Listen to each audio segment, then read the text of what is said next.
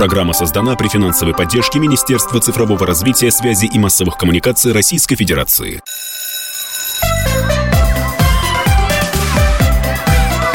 Родительский вопрос. На радио «Комсомольская правда». Да, родительский вопрос и родительский ответ. Э, как всегда, по воскресеньям. Я Александр Милкус и моя замечательная соведущая Мария Бачинина. Я не устаю говорить, что человек, который получил премию за верность науке, и горжусь тем, что мы теперь с Марией вместе. Э, этот, э, этот, этот месяц, июль, мы решили посвятить вузам мы решили посвятить приемной кампании, ну не только приемной кампании, рассказать вам, как у нас меняется вузовское образование, высшее образование. Я напомню, прошлая программа у нас была посвящена академической науке, плавучим университетам, а, исследованиям в области там, всяких научных знаний. Были у нас представители Астраханского, Архангельского и Дальневосточного университета. Сегодня мы пойдем по более сложной теме или по более тяжелой, а, но более теме, которую государство сейчас уделяет наверное, исключительное внимание, это политехнические или инженерные науки. И я рад приветствовать у нас сегодня в студии Владимира Владимировича Миклушевского, ректора Московского политеха. С Владимиром Владимировичем мы знакомы очень давно, еще со времен, когда он работал в Московском инженерном, э, в МИСИСе, э, в Институте стали сплавов, я уже заговариваюсь. А, а сейчас поговорим про инженерные науки. И э, Маша сейчас объявит номер. Да, во-первых, спасибо, Александр Борисович, большое. Владимир Владимирович, здравствуйте, добро да, пожаловать. День. Уважаемые слушатели, я здесь э, как представитель э, родителей не взрослого поколения, вот Александр Борисович взрослого, а я еще на будущее. И я, знаете, поняла, что я ничего не знаю про то, как выглядят, функционируют и что могут дать э, моим детям в недалеком будущем, потому что вы знаете, как быстро течет время, а, нынешние вузы. Давайте сначала мы зададим, да? Давайте. Владимир Владимир Владимирович, вот смотрите, Московский политех, ну, такой вуз э, для многих еще не очень понятный, хотя его собрали из разных э, институтов, ну, довольно давно, лет 10 назад уже. 2016. Да, ну, 2008 8 лет назад. А, но вот что это? Что это за конструкция? Как она развивается? Я, насколько знаю, вы сейчас участвуете в приоритете 2030, вообще э, становитесь одним из ведущих инженерных вузов. Но как вот руководить таким вузом, в который собраны и э, институт печати, и вечерний металлургический институт, э, и другие вузы, там шесть вузов, по-моему, были слиты. Вот как вы создали единую стратегию? И вообще, что, почему институт печати – это политех? Я пришел э, в Московский политех в 2018 году, когда объединение уже закончилось, и по большому счету, вот, занимаясь ровно тем, о чем вы сказали, то есть интеграцией разных корпоративных культур, я бы так сказал, и корпоративных традиций. Здесь очень важно, э, знаете, э, создавая что-то новое общ, общее, или общность некую новую, так сказать, не потерять э, традиции, не потерять истоки. Это такая, так сказать, вот противоречивая, так сказать, задача, которая... По тонкому льду, по тонкому льду шли. Ну, не то, чтобы по тонкому льду. У меня есть некий опыт, когда мы это делали в ДУФУ, в Дальневосточном федеральном университете, первым ректором которого я был. Э, поэтому здесь уже был какой-то опыт, и мы, в общем, ну, надеюсь, что у нас получается, хотя судить не мне, безусловно, а тем людям, которые в университете работают. Э, и, в общем, э, когда эти вузы объединялись, ну, по крайней мере, то, что я знаю, речь шла о том, что это машиностроительные вузы, которые связаны Э, разными машиностроительными технологиями, автомобильными, химического машиностроения, полиграфического машиностроения, были объединены. Ну, естественно, вместе с машиностроением пришли и те специальности, которые сопутствовали. Например, вот вы задаете вопрос по полиграфический институт. Э, там, конечно, были и журналисты, и художники, и дизайнеры, и, и, в общем, тут э, в этом смысле ничего удивительного-то нет, потому что они пришли вместе со своими вузами. Вот. И в этом смысле мы э, достаточно уникальный политех, я, по крайней мере, другого такого в стране не знаю. Это точно. Э, у нас есть то, тот компонент arts, то есть искусство, которого нет больше ни в одном политехе. И это наша сильная сторона, я считаю, потому что одна из задач, которую мы сейчас перед собой поставили, вот как раз, как раз вот в этой программе «Приоритет 2030», внедрить компонент arts там где-то, конечно, приемлемо и возможно, и уместно в инженерное образование. А что такое компонент арт вот, в приложениях инженерного? Это ну, какой-то инженерный дизайн. Арт, искусство, да? Я понимаю. Да, но, это искусство, да. Ну, речь... Но учитывая, извините, учитывая, что все-таки базовый такой институт вокруг всего, ядро вокруг всего объединили, это все-таки МАМИ, да. да, то, в общем... Ну, на примере МАМИ это легче всего объяснить, потому что МАМИ это все-таки автомеханический институт, это производство и разработка автомобилей. О, и знаменитейший институт. Совершенно верно. И он, э, кстати, наш, нам в этом году 157 лет, чтобы, так сказать, тем людям, кто, может быть, этого не знает, потому что под новым брендом 16 года Политех существует, а вот э, от истоков 157 лет. Слушайте, а вы же можете тогда 6 раз отмечать э, юбилей. Можем много раз отмечать. Вопрос не в этом. Вопрос в том, что в России ну, на пальцах двух рук можно пересчитать вузы с такой историей, на самом деле. И, ну, на... один из первых инженерных вузов, получается, да, Бауманка. Да, да, да, комиссарское училище, с него мы начинали. Ну, так все-таки про искусство. Так вот, вот про искусство. Да, Значит, так вот, если говорить про автомобили, то э, это транспортный дизайн. Это в чистом виде арт-компонент, э, компонента, значит, и оно существовало, существует столько же, сколько существует МАМИ, в общем, по большому счету, поэтому здесь она интегрирована совершенно, так сказать, понятным способом, потому что автомобиль без дизайнера не создашь. Ну, красивый, как минимум, автомобиль. Можно создать платформу, можно создать тележку, которая ездит, но красивый автомобиль, который будет покупать, который будет нравиться потребителю, конечно, без, э, так сказать, дизайнеров э, не создашь, без транспортных дизайнеров. И эта э, компонента, она довольно серьезно развита. У нас одни из лучших дизайнеров, э, ну, в России точно, но и в мире, потому что наши дизайнеры, выпускники работают в ведущих э, компаниях на Западе. То есть это и Турин, и, и Toyota, наш дизайнер э, проектировал, ну, то есть создал э, факел олимпийский, который автодизайнер. Точно, а, да, точно, да, да, точно, да, точно. Пирожков. Ну, в общем, да, вот я подписываюсь, потому что я тоже горда этим безумно, когда узнала, когда познакомилась с этими людьми. А я, кстати, об автомобиле хотел, правда, об электроавтомобиле задать вопрос. Потому что в программе «Приоритет 2030» ВУЗ делает ставку на три зеленые а, технологии. Это доступный автомобиль, это новая... Электромобиль. Да, спасибо. А сейчас я как актуальненько, да? Ошиблась. Так, тем не менее, повторю. Доступный электроавтомобиль. Вот нет привычки еще, смотрите. Новая водородная энергетика, лазерная оптика. И расскажите поподробнее, потому что э, в чем доступность вот этого электромобиля? И... Ну, мы знаем, электромобиль э, малодоступный. Это Тесла. Тесла да. Безумные деньги стоят. А в нашей стране кто конструирует? Э, пока почему до Тесла нам не, дош... ну, мы не дошли и так далее, и так далее. Ну, давайте я начну с более простых вещей. Значит, э, ну, прежде всего, я не думаю, что какой-то открою, так сказать, секрет, когда скажу, что весь мир переходит на электромобили. Сейчас все абсолютно производители в их модельном, модельных рядах есть электромобили. Все ведущие, безусловно. И это, естественно, не только Тесла, это и BMW, это и Mercedes. Да, в общем, трудно сказать, у кого нет. Э, причины этому несколько. В основном, э, у, так сказать, у людей на слуху экологии, это тоже понятно, потому что крупные города, значит, и выхлоп от бензиновых от двигателей внутреннего сгорания, он, конечно, отравляет окружающую среду. Но есть и другие причины, которые не менее важны на самом деле, и которые, в общем, обычно за кадром остаются. Прежде всего, это простота конструкции, потому что для электромобиля не надо разрабатывать, как понятно, двигатель двигатель внутреннего сгорания, который является важнейшим и сложнейшим компонентом современного автомобиля, систему управления двигателем внутреннего сгорания и трансмиссию. Э, всего этого в электромобиле нет. И кроме того, электромобиль легче всего поддается тому, что мы называем беспилотностью, то есть э, управление, так сказать, э, компьютером, то есть без участия водителя. Беспилотность можно поставить и на автомобиль с двигателем внутреннего сгорания, просто это сложнее сделать. Вот, поэтому мы То взяли... это такой симбиоз электромобиль ближе к автомобилям с автопилотом. Да, безусловно. Э, не то чтобы ближе, просто легче сделать. Технически. Технически, технически легче сделать.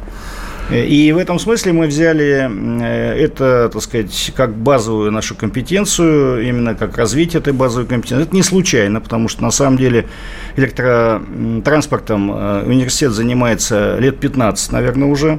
Мы сделали ну, боюсь соврать, но порядка 15 электробайков, то есть это мотоциклы электрические. Э, некоторые из них э, участвовали в довольно таких знаковых соревнованиях и в Испании, или, например, я не знаю, э, освещали ли вы Байкальскую милю, это соревнование на льду Байкала, мы в 2019 году установили, точнее, в 2020 году установили мировой рекорд скорости на льду 210 км в час, он еще пока никем не побит, на нашем, на нашем мотоцикле.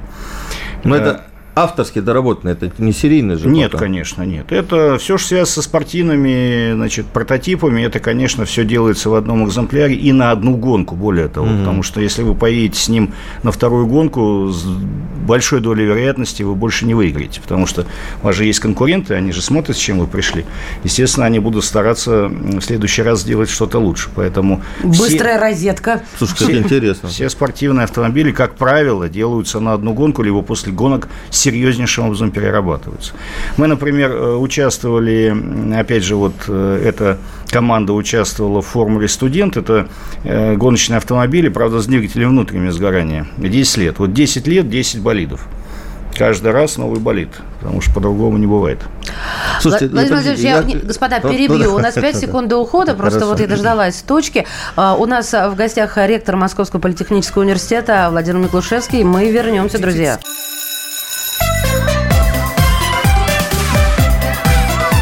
Родительский вопрос. На радио «Комсомольская правда». Здравствуйте, друзья. Это «Родительский вопрос». Александр Борисович дал мне право сейчас начать этот блок, и неожиданно вдруг зазвучал женский голос. Александр Милкус, Мария Баченина. И мы сегодня в нашей программе на радио «Комсомольская правда» в гостях принимаем ректора Московского политехнического университета Владимира Владимировича Микушевского. Добро пожаловать.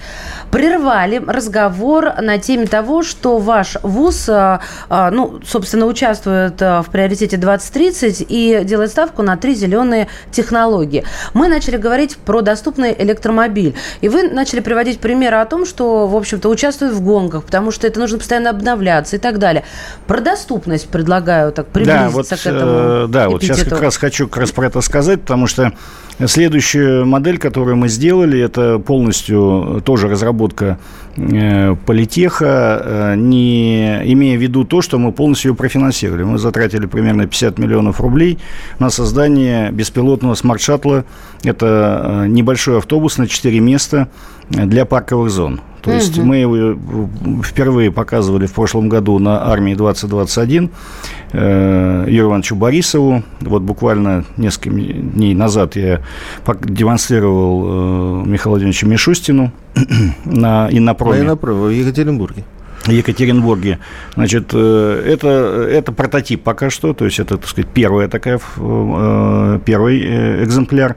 Сейчас мы делаем предсерийный образец и грузовую версию этого смарт-шаттла. Значит, тестируем первый прототип на ВДНХ, потому что его надо учить для того, чтобы он мог ездить. Вы не поверите, Владимир Владимирович, я фанат ВДНХ, у меня большая семья, и вот первый, первая локация, о которой вы сказали, вернее, первый момент, вот когда вы сказали, что для парков, я подумала про ВДНХ. Потому что пока ты дойдешь до нужды, это несколько гектаров великолепной, роскошной территории, друзья мои. И вот э, все же знают главную аллею, но там еще ну, есть не такие все знают, места... нас слушает вся страна. Нет, ну все знают, это, это же один из символов ну, все столицы. слышали, наверное. Слышали. Фонтан дружбы народов, главная арка. Но там есть такие локации, до которых ты пока дойдешь, а если ты еще с детьми, то, в общем-то, все, тебе уже ничего не хочется. И вот это было бы спасением. Ну, а, вы а знаете... Скажите мне, вот ага. автопилот там тоже ваш, ваша разработка? Наша разработка, да, конечно. Именно и коншина наша. будет понимать. И, и коншина наша, потому что э, проблема с теми разработками, которые вот мы часто видим на дорогах, э, с, в действующих автомобилях, которые ездят. Я сейчас компании сознательно не называю. Вот, чтобы никого не обидеть. Чтобы да? никого не обидеть. Но это сломанная коншина, потому что никто ее а не... что такое коншина? Коншина – это управление по проводам – это компьютер и, собственно говоря, шина, по которой идут все, все управление автомобиля. Все современные автомобили работают на коншине. То есть, э, то есть мозги, все сигналы, да, ну, по сути, мозги. Все сигналы управля... управляющие идут по этой коншине.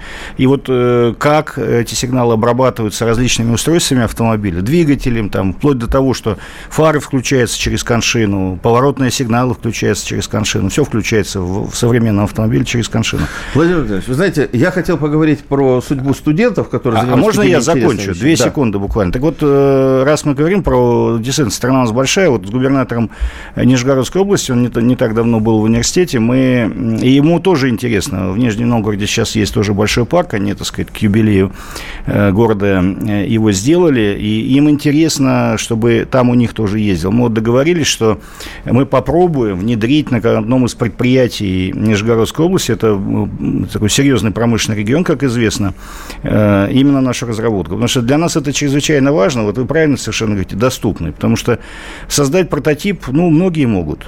А вот серию, вы, вывести его в серийность э, могут немногие. Для меня сейчас вот один... А студенты принимают участие? Конечно. Да, вот. Там э, в этом конструкторском бюро как раз студенты и работают. Ну, естественно, под э, руководством взрослых наставников, Понятно. но в том числе студенты.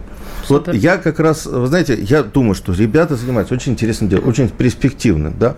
Но объясните мне тогда, ради бога, почему автомобиль «Москвич», который возрождается в Москве, возрождается из китайских деталей, из, из китайским концерном. Если у нас есть МАМИ, если у нас уже есть готовые прототипы, почему вот вы говорите, что вы в Нижнем Новгороде э, будете опробовать? Ну там же газ, ну, там же могли создать что-то такое собственное Ну, во-первых, с, мос- с москвичом мы тоже планируем эти переговоры провести обязательно, безусловно, потому что, кстати, МАМИ был всегда базовым институтом Конечно. москвича. А ЗЛК? АЗЛК, да, АЗЛК? совершенно верно. Так что здесь, э, ну, так как это все объявлено было вот Надо буквально там, месяц назад, поэтому мы, мы будем обязательно это делать. Э, с генеральным директором Прониным мы собираемся, так сказать, постречаться в самое ближайшее время. Ну, просто понятно, что у человека сейчас есть чем заняться в первые, так сказать, недели. Э, вот. Но надо понимать следующую вещь. Понятно, что сейчас москвичи, ну, я так предполагаю, все равно им нужно какие-то быстрые решения, быстрые решения для того, чтобы загрузить загрузить конвейер и выдать продукцию. Поэтому они, в общем, справедливо начали с того, что взяли какие-то готовые модели, пусть китайские, но они хорошие. Китайские машины сейчас очень хорошие. Э, но заявил уже Сергей Семенович Собянин, что «Москвич» будет разрабатывать собственную платформу. Москвичами. Э, да, будет развивать собственную электромобиль именно. Теперь поэтому. будет москвич для москвичей. Ну, я надеюсь, что не только для москвичей, но для всей страны. Циничная шутка, Владимир Владимирович. Да, извините. Для, всех, для всей страны, в общем, надо сказать, что вот э, в моей молодости, в моей семье тоже был москвич 2140, и мы с удовольствием на нем ездили. С ушками, да? Э, нет, без ушек. Вот такая достаточно современная машина. Ну, для той, для той, для той пары, по крайней мере. Поэтому... Давайте вот все-таки вернемся. Мы так разговорились про политех, а у нас все-таки родительский вопрос, и мы говорим про э, студентов. Вот вы говорите, что очень интересные проекты, да, мы еще не, не поговорили и про э, водородную энергетику, и лазерную оптику, но это все очень современные вещи, они на острие. Вот ребята получают у вас уникальный опыт – то есть, ну, я представляю, я бы хотел тоже быть в команде, которая делает, там, я не знаю, лазеры, да, для оптических. Александр Борисович, приходите. Да, я с удовольствием. С лазерным а мечом дадут побегать. Как вы их втягиваете Я сейчас объясню. Значит, э, э, в этом смысле э, тоже политех в известном смысле уникальный университет, потому что мы пионеры среди вузов. Мы сейчас теперь, слава богу, не одни по внедрению предмета, который называется проектная деятельность. Но мы были одни из первых, а может быть даже первые. Э, что это такое? Это обязательный предмет на всех четырех курсах бакалавриата, когда это не факультатив, э, когда ребята занимаются проектами, причем в смешанных команд, э, командах. Вот, собственно говоря, Shuttle, значит, электробайки, то, что я сегодня рассказывал, болиды гоночные и так далее. Это результат работы вот этих проектных команд. Проекты разного уровня. Есть самые высокого уровня, вот то, что я сейчас рассказываю, чем мы гордимся. Есть попроще.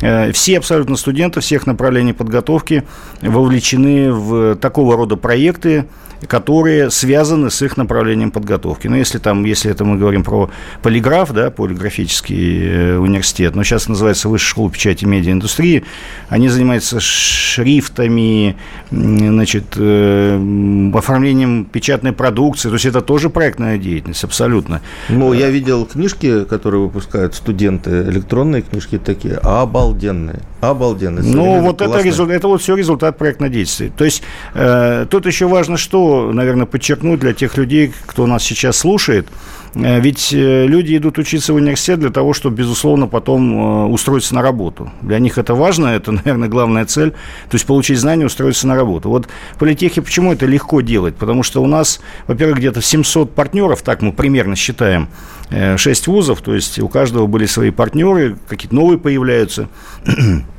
каждый день, можно сказать. И э, эти партнеры, многие из э, сотрудников этих партнеров преподают э, либо проектную деятельность, либо какие-то другие дисциплины, потому что мы очень приветствуем, чтобы преподавали не только так называемые академические преподаватели, но и люди из индустрии, потому что люди из индустрии, как правило, знают самые последние новинки в своей области, в своей сфере. И это дает возможность студенту уже увидеть своего будущего работодателя, ну, соответственно, работодателю присмотреться к студенту. У нас, ну, подавляющее большинство на третьем-четвертом курсе, ну, как правило, уже знают, где они будут работать. А или, или работают. Как, кстати, или работают. к тому, что студенты подрабатывают мы, и э, пропускают нар- лекции? Мы нормально к этому относимся. Они, мы часто делаем даже, применяем такую практику. Если студент работает, и у него есть проект э, на этой работе, то мы его засчитываем как проектную деятельность. То есть оформляем соответствующего наставника, мы ему, кстати, платим за это. Ничего себе. Ну, естественно, это же нагрузка учебная, поэтому мы ему за это платим. Есть соответствующие правила, нужно все равно, как бы там ни было, документы отчетные делать, э, ну, по итогу, так сказать, всего этого, э, всей этой процедуры. Ну, чтобы это не было, извините за студенческий жаргон халявой. Вот, поэтому понятно, что это все должно быть все равно так или иначе под контролем. Но мы на это идем. Э, если это нормальный, нормальный работодатель, студент работает, он работает по своей специальности, то почему нет?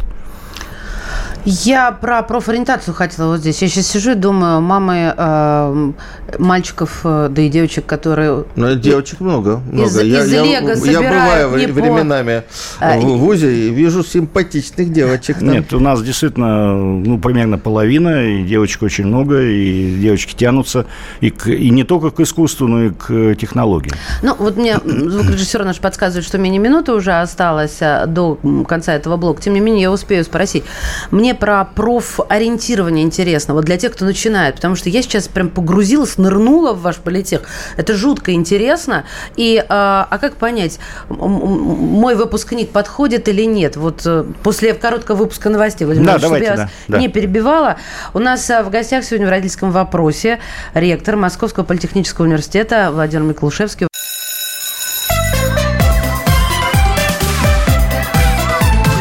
Родительский вопрос. На радио «Комсомольская правда». Ну что, мы в том в студии, я Александр Милкус, Мария Бочинина, и э, даю Марии пас, потому что мы задавали вопрос, Мария задавала вопрос. Да, я его повторю. Перерывом. Да, э, уважаемые слушатели, так как у меня дети еще не скоро пойдут э, в ВУЗ, если пойдут, если они так решат, то я бы хотела им помочь так, как я могу. А для этого мне нужно понять, на что обратить внимание, как вообще вот понять политех. Подходишь ты, сынок, в политех. Вот в ПЕТ я бы поняла. Да, Владимир Владимирович, вы улавливаете вот мой посыл. Улавливаю. А политех не знаю. Ну, на самом деле, вот э, это, конечно, наверное, не во всех регионах э, сделано, но Москва богатый город, поэтому можешь себе позволить. Сергей Семенович э, вот в системе образования э, города Москвы, школьного образования, сделал разные классы. То есть вот э, сначала мы начали заниматься с инженерными классами, потом с IT-классами. Сейчас вот у нас добавились э, медиа-классы. То есть, иными словами, это как раз вот та профориентация, о которой вы говорите, потому что ребята группируются по интересам в этих классах, Соответственно, они ездят по вузам, не только, конечно же, Московский политех, там вот если инженерные классы, это и, и Бауманка, и Физтех, и МИФИ, там абсолютно разные вузы э, принимают в этом участие. Кроме того, Значит, мы, наши преподаватели преподают часть дисциплин специальных э, в школах соответствующих. Э, дети приходят на так называемые университетские субботы значит, в ВУЗ. И, кроме того, мы повыш... проводим повышение квалификации педагогов в школах. То есть вот такая триединая как бы система.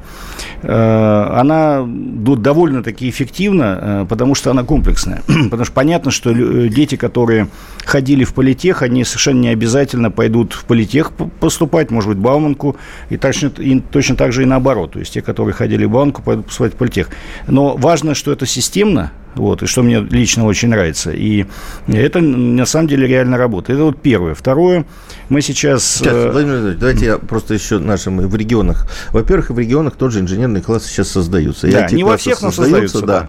А, и те, кто, те регионы, школы, которые хотят открыть эти классы, они могут совершенно спокойно, бесплатно брать программы московских и медиаклассов, IT-классов, инженерных классов, педагогических классов. Они выложены на сайте городского методического центра. Вы просто берете их и делаете вместе в партнерстве с вашими инженерными вузами, предприятиями и так далее. Это не проблема. И кроме того, я хотел бы подчеркнуть, что это предпрофессиональный класс, это 10-11 класс, когда ребята могут прийти и попробовать своими руками сделать вот э, Я выпускница с... такого только экономического класса, и я яркое подтверждение того, что это работа. Мое первое образование – это экономический У меня тоже первое экономическое образование. И что? Где мы а оказались? Но все равно это все неспроста, а потому что вот когда я ходила, вот вы говорите, прийти прикоснуться, и не обязательно сюда, но то есть это все не напрасно. Потому что когда я туда начала ходить, я поняла, что мне ближе не химия и биология, а математика и биология, а не так, что меня меня, иди туда вот поступать, и все. И потом бы я осталась у разбитого корыта. Да. Владимир Владимирович, вы сказали второе. Да, второе, и второе, о чем я хотел, да, я... Э, ничего страшного. Значит, и второе, о чем я хотел сказать, это вот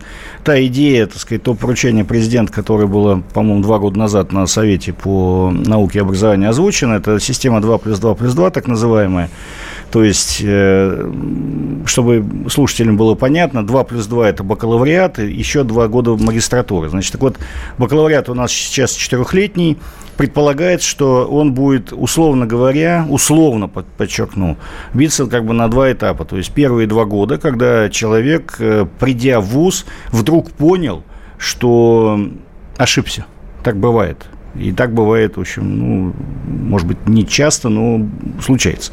Потому что даже проходя вот эти предпрофессиональную подготовку в старших классах, в старшей школе, в любом случае э, нужно прикоснуться к специальности.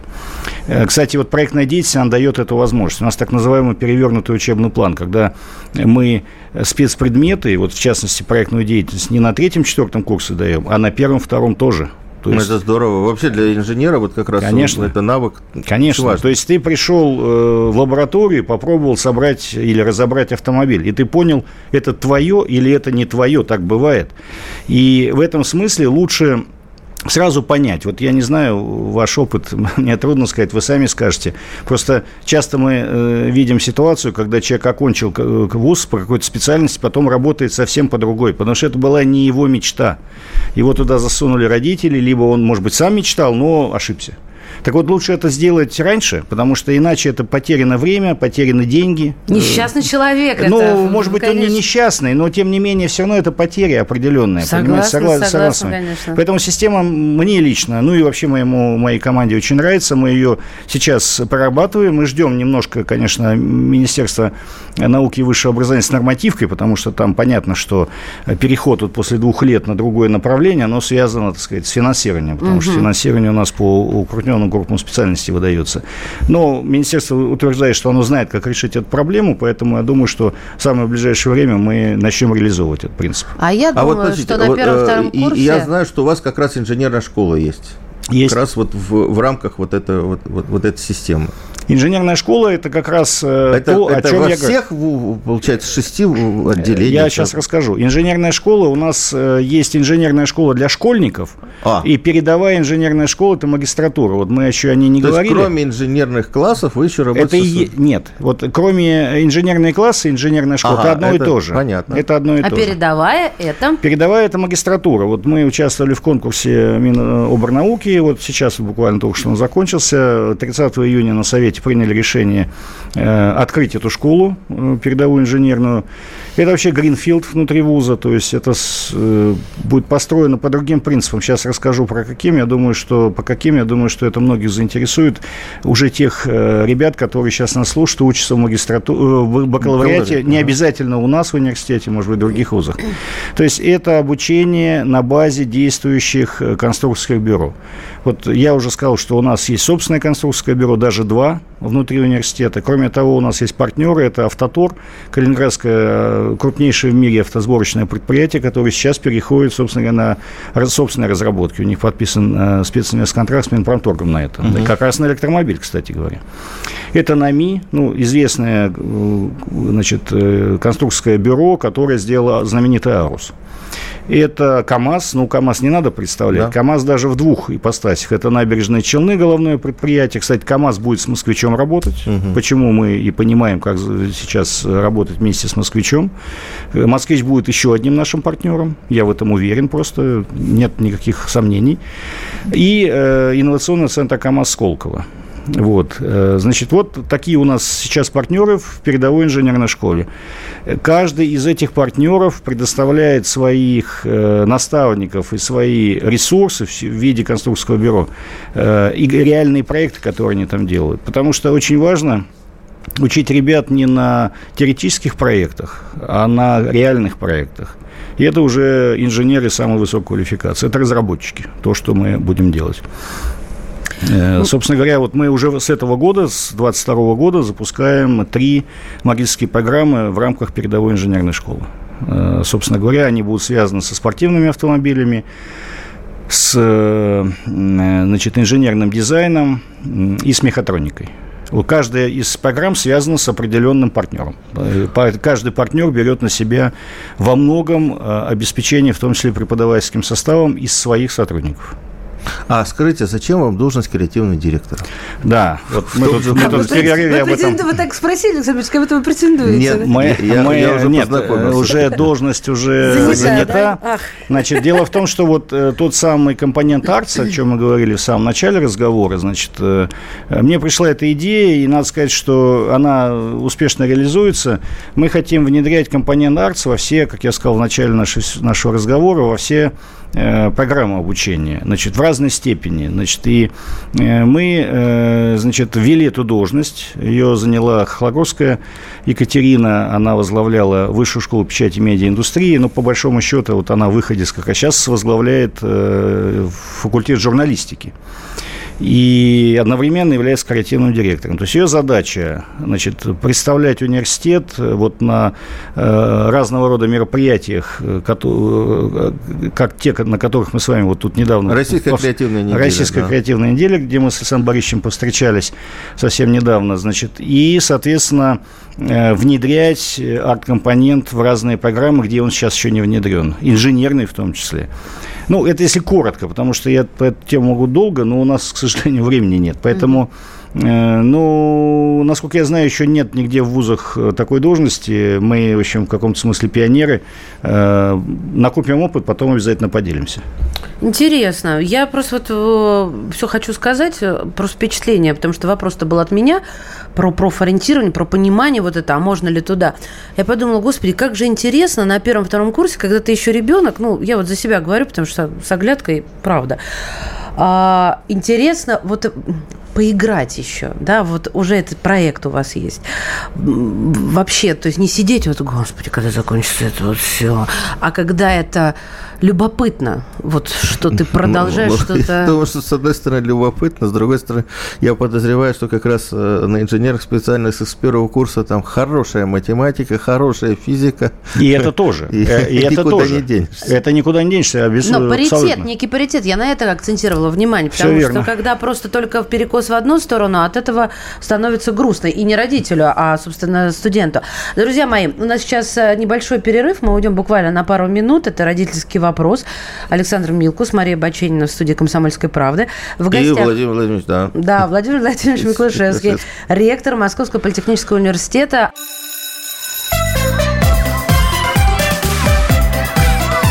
Родительский вопрос. На радио «Комсомольская правда». Так, мы снова в эфире. Александр Милкус, Мария Бочинина и наш замечательный гость, ректор Московского политеха Владимир Владимирович Миклушевский. Э, говорим мы вообще... Вот мы взяли, я попросил Владимира Владимировича приехать, несмотря на воскресенье, э, чтобы мы поговорили как раз об инженерном образовании в нашей стране. И я хочу сказать, что так как развивается Московский политех, развиваются и многие другие инженерные вузы в нашей, в нашей стране. Обратите на это внимание. И, и мне кажется, что таким лакмусом, чтобы понимать, как говорят студенты, движ, да, движуха в инженерном образовании, это вы можете на сайте вуза увидеть, что вуз участвует в программе «Приоритет 2030». У нас таких вузов около 100. Эти вузы, которые имеют собственную программу развития, которые знают, на что делать упор, и видят будущее, и видят будущее э, в подготовке или видят, как готовить студентов э, для того, чтобы они получили востребованные специальности. Да, вот мы взяли на примере Московского политеха, но я думаю, что и в ваших регионах такие вузы есть, или где-то в соседних, обращайте внимание. Сейчас страна очень внимательно относится к подготовке будущих инженеров, и в, в бюджетные места как раз добавляются именно тем вузам, где Э, работают, где подготовка инженеров, где программа «Приоритет 2030». Поэтому, Владимир Владимирович, последняя вот часть нашего разговора. Как к вам поступать? Насколько сложно поступать? Насколько там, какой балл проходной? Какие факультеты Какие... самые популярные? Туда вообще лучше не соваться, потому что и так конкурс из олимпиадников Вы сейчас такой, обвалите что... туда проход. Ну, Нет, так, но... Ну, есть же специальности, где только олимпиадники, где просто ребята, которые не участвовали в олимпиадах, не могут попасть, потому что льготники занимают все места. Ну, прежде всего, вот совет очень простой. Надо следовать за своей мечтой. Вот если у тебя есть мечта, надо пробовать идти э, на, эту, на это направление. И не надо никого слушать, не надо ничего бояться. Э, да, может быть оказаться, что ты не пройдешь в этом году, например, на бюджетное место, но у тебя есть шанс, значит, э, если ты хорошо учишься, потом перевестись на бюджет. Э, понятно, что это, наверное, желательно и хочется поступить на бюджет сразу. Я, конечно, у нас более 100 направлений подготовки, мы принимаем на первый курс, и более 30 на магистратуру, первый курс бакалавриата, более 30 магистратур. Сейчас все, естественно, их и не помню, во-первых, и воспроизводить не буду. Посмотрите, пожалуйста, на сайте. Значит, какие самые популярные? Ну, безусловно, IT помимо автомобилестроения, о котором мы сегодня достаточно поговорили, это IT. Безусловно, это дизайн компьютерный дизайн, э, значит, э, автомобильный дизайн. Э, безусловно, это журналистика. Туда всегда очень много людей желающих. Достаточно сильный факультет журналистики. Машиностроение, может быть, не так популярно, но, поверьте, за этим будущее, особенно робототехника. Мы... Сейчас это станет очень популярно, да, очень востребовано. Это так, да. И мы вынуждены будем это развивать, я имею в виду страну, Россию. Вот. И специалисты понадобятся, и надо всегда немножко смотреть вперед, потому что 4 года пройдет, прежде чем вы выпуститесь. Э, и за 4 года, поверьте мне, произойдут огромные изменения в этой сфере, я имею в виду машиностроение, потому что нам деваться некуда. Санкции, ну, все так, в общем, эксперты считают надолго, я тоже согласен. И нам критические технологии надо будет создавать самим. Критические, которые нам никто не подарит и не продаст. В том числе, кстати, автомобилестроение и электромобилестроение. Поэтому мы этим занимаемся. Э, мы этому вас научим. Вы будете востребованы, наверное, это самое главное. Поэтому вот выбирайте, у нас очень большой спектр специальностей, и тут надо просто смотреть, что вам по душе. А вот э, я знаю, что у вас есть программа лояльности. Да. Так, так а вот есть. Что, что, что это значит? Это значит, что мы тем э, абитуриентам, у которых высокий балл ЕГЭ, э, если они вдруг по каким-то причинам, опять же, не прошли на бюджетные места, ну, потому что их, например, мало – вот то, о чем вы говорили, да, в начале этой части нашей программы, э, мы даем серьезные скидки. Там, ну, допустим, если больше 90 баллов, средний балл ЕГЭ, то там 30%, там, потом чуть меньше, если больше 85. Все это на сайте есть, сейчас, чтобы время просто не терять в эфире. Э, значит, соответственно, у нас довольно серьезные стипендии для тех ребят, кто хорошо учится. То есть вот, э, опять же, она, эти вот э, баллы, они как бы, так сказать, имеют характер накопительный. То есть чем больше ты учишь, чем больше, дольше хорошо ты учишься, тем больше у тебя может быть стипендия. Максимальная стипендия примерно 21 тысячу рублей. Да ладно? Да. Это, Я нервно смеюсь. Это, уже, это, Я вспомнила свою стипендию. Это уже на старших курсах. Так ты вспомни обычную стипендию в ВУЗе. Да, ну потому что наша задача, чтобы ребята не в Макдональдс сходили, ну, или как, как он сейчас там называется, значит, вот, э, подрабатывать. Потому что понятно, что многие подрабатывают, но это, это жизнь. И мы в свое время подрабатывали, да, Александр Борисович? Вы подрабатывали? Когда я, я работал, я по вторую половину дня после института вот. ехал и работал. Ну вот. Ну, это нормально. Тут мы ничего в этом плохого не видим, но если человек хорошо учится, и мы ему даем нормальную стипендию, чтобы он не бегал по Макдональдсам, подрабатывать именно, не кушать. Ну, конечно, нет, вопрос в том, что сейчас-то появились возможности подработки по той специальности, которую ты здесь хочешь мы только при, Здесь мы только приветствуем. Вот здесь мы совершенно не, так сказать, не препятствуем. Если ребята подрабатывают, они и стипендию 21 тысячу получат, и, соответственно, будут э, еще и под, э, заработную плату на своем рабочем месте получать. Я сейчас говорю про те направления подработки, которые не связаны со специальностью. К сожалению, они тоже имеют место быть, но мы понимаем, о чем мы говорим. Ну, и я знаю, что у вас э, много ребят из регионов. Есть да. возможность жить в общежитии, не снимать квартиру, не, да, это не, очень не важно. по углам. Да, это так и есть. Мы всем иногородним, всем даем э, общежитие. Э, у нас есть там ограничения тем ребятам, которые живут за трассой А101. Для тех, кто э, для более понятно, это бетонка, вот угу. в простонародье. То есть угу. это вот кольцо бетонное вокруг Москвы. Но сейчас оно уже, это хорошая трасса, это не только бетонка. Но всем, я надеюсь, понятно тем, кто э, живет ну, в Подмосковье, о чем я говорю.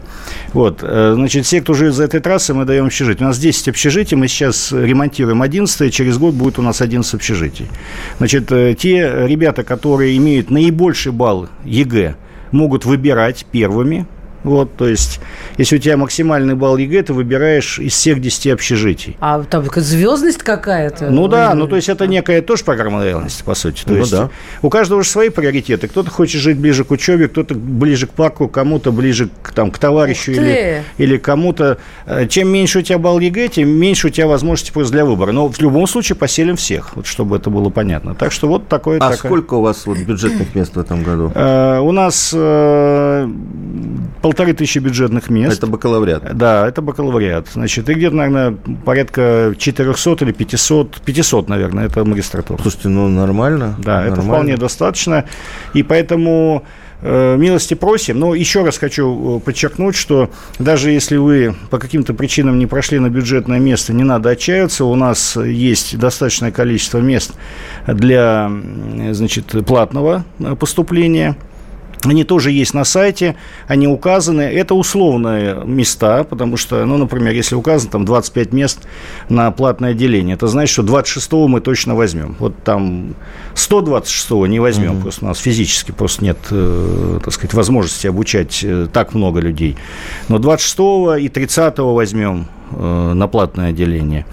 Э, поэтому вот эти э, возможности тоже, пожалуйста, используйте, потому что если вы по каким-то причинам не попали на бюджетное место, отчаиваться не надо, у вас есть все шансы после, э, значит, э, так сказать, одного или двух лет учебы, если вы хорошо учитесь, потому что отчисления все равно происходят, бюджетные места освобождаются. Ну, конечно, они, на инженерных специальностях. И они в конкурсном порядке точно так же заполняются.